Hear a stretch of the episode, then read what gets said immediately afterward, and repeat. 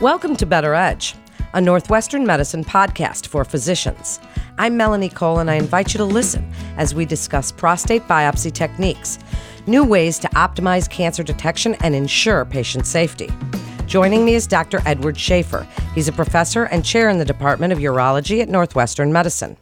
Dr. Schaeffer, it's a pleasure to have you join us today does PSA or prostate specific antigen values does this establish with absolute certainty whether a patient has prostate cancer? I'd like to kind of give us a starting point here. Great question, Melanie. And the the short answer is it does not. As most of the the clinicians on the call will will probably realize, it is an early warning sign for something that is amiss or wrong in the prostate. We think about PSA as one of the several ways that we can identify individuals at risk for prostate cancer. So, elevated PSA values, abnormalities on rectal exam are the mainstays of the initial screening for an individual who has prostate cancer. As everyone on the call also knows, family history is important, as is your ancestry or race. Black men have a higher prevalence of prostate cancer. If any of those factors are amiss, then we typically in our institution recommend additional testing with further, more refined blood work with the prostate health index, consideration of a multiparametric MRI, and those factors all put together, along with the patient's consent, are really the main indications for us to think about a prostate biopsy. So then, doctor, let's talk about the indications for prostate biopsy. For which patients might this be the study of choice, and how do you go about making the decision to proceed with a biopsy?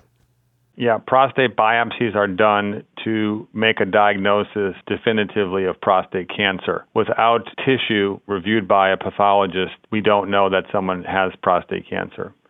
So that is the core of establishing a diagnosis of prostate cancer. Now, before we move forward with the prostate biopsy at Northwestern, we use a couple of tools that provide further clarity and direction. As we've discussed, we begin with a PSA blood test, but at Northwestern, almost universally, if the PSA blood test is elevated, we then move to a more specialized, more accurate test called a prostate health index. That is kind of like a PSA blood test on steroids. I like to compare it to tell patients it's like an iPhone 12 versus the original iPhone. It's just much more accurate and it performs better. If that test is abnormal too, I highly recommend an MRI of the prostate. A multiparametric prostate MRI will provide us with very direct insights into areas of concern within a prostate. So if the PSA test is abnormal, we do a special additional blood test called a prostate health index. If that's abnormal, we recommend an MRI of the prostate. And if the MRI of the prostate points to cancer also, then we do a prostate biopsy. Now, in our clinics, we don't just do regular systematic kind of quote unquote random biopsies Rather, in our clinic, we do special MRI guided biopsies. This allows us to put the needle or place the biopsy needle directly into the suspicious area within the prostate, the suspicious area that was noted on the MRI. Wow. So, this is such an interesting topic. And Dr. Schaeffer, you're leading a national multi center trial evaluating the transperineal MRI targeted biopsy approach for prostate biopsies. Give us a little overview of this study. Yeah, it's a great question. So, right now, in its present state, prostate biopsies are performed as an outpatient in an office based setting. We have an ultrasound probe that helps us localize the prostate, and this ultrasound probe is inserted into the rectum of a man, and that allows for very easy visualization of the prostate. And traditionally, if we see an abnormal area in the prostate or something that was correlates with an abnormal area on the MRI, we then stick the needle biopsy through the rectal wall into the prostate and sample that area. That's how a traditional prostate biopsy has been performed for the last 40 years. And although it's accurate in detecting prostate cancers, it does have some downsides. Number one, there can be bleeding in the rectum when you do that. You may nick a blood vessel in the rectum, causing bleeding there. And additionally, when you introduce the needle into the prostate through the wall of the rectum, you can also seed the prostate with bacteria, rectal bacteria that would persist in the stool or the rectal vault of a man. And an infection that results from this can be lethal in some men. Now, not all men get prostate biopsy related infections, but nationally the reported rates of infection are between 2 and 4 percent. So this is not an inconsequential number because oftentimes those men who develop biopsies have to be hospitalized. They sometimes have to go to the ICU. They almost always require long term IV antibiotics to try to quench or kill the infection. So, this is a dilemma. We know that prostate biopsies are necessary to pick up prostate cancers. We know prostate cancers are common and biopsies are important, but we need a safer way to do it.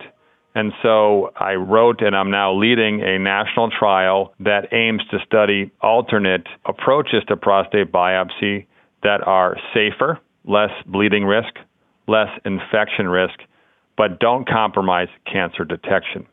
And so the obvious approach for us was to not place the needle through the rectal wall into the prostate, but rather place the needle into the prostate through the skin of the perineum, the space between the anus and the scrotum. And that also is a way to easily access the prostate tissue and we believe obtain very accurate diagnostic material. So, with this in mind, we actually petitioned for and wrote a national trial through the National Cancer Institute. It was selected as one of the top proposals of last year and has now been funded for us to further explore this new innovative technique. Well, Dr. Schaeffer, as long as we're talking about safety and the current standard and what you're seeing in your practice.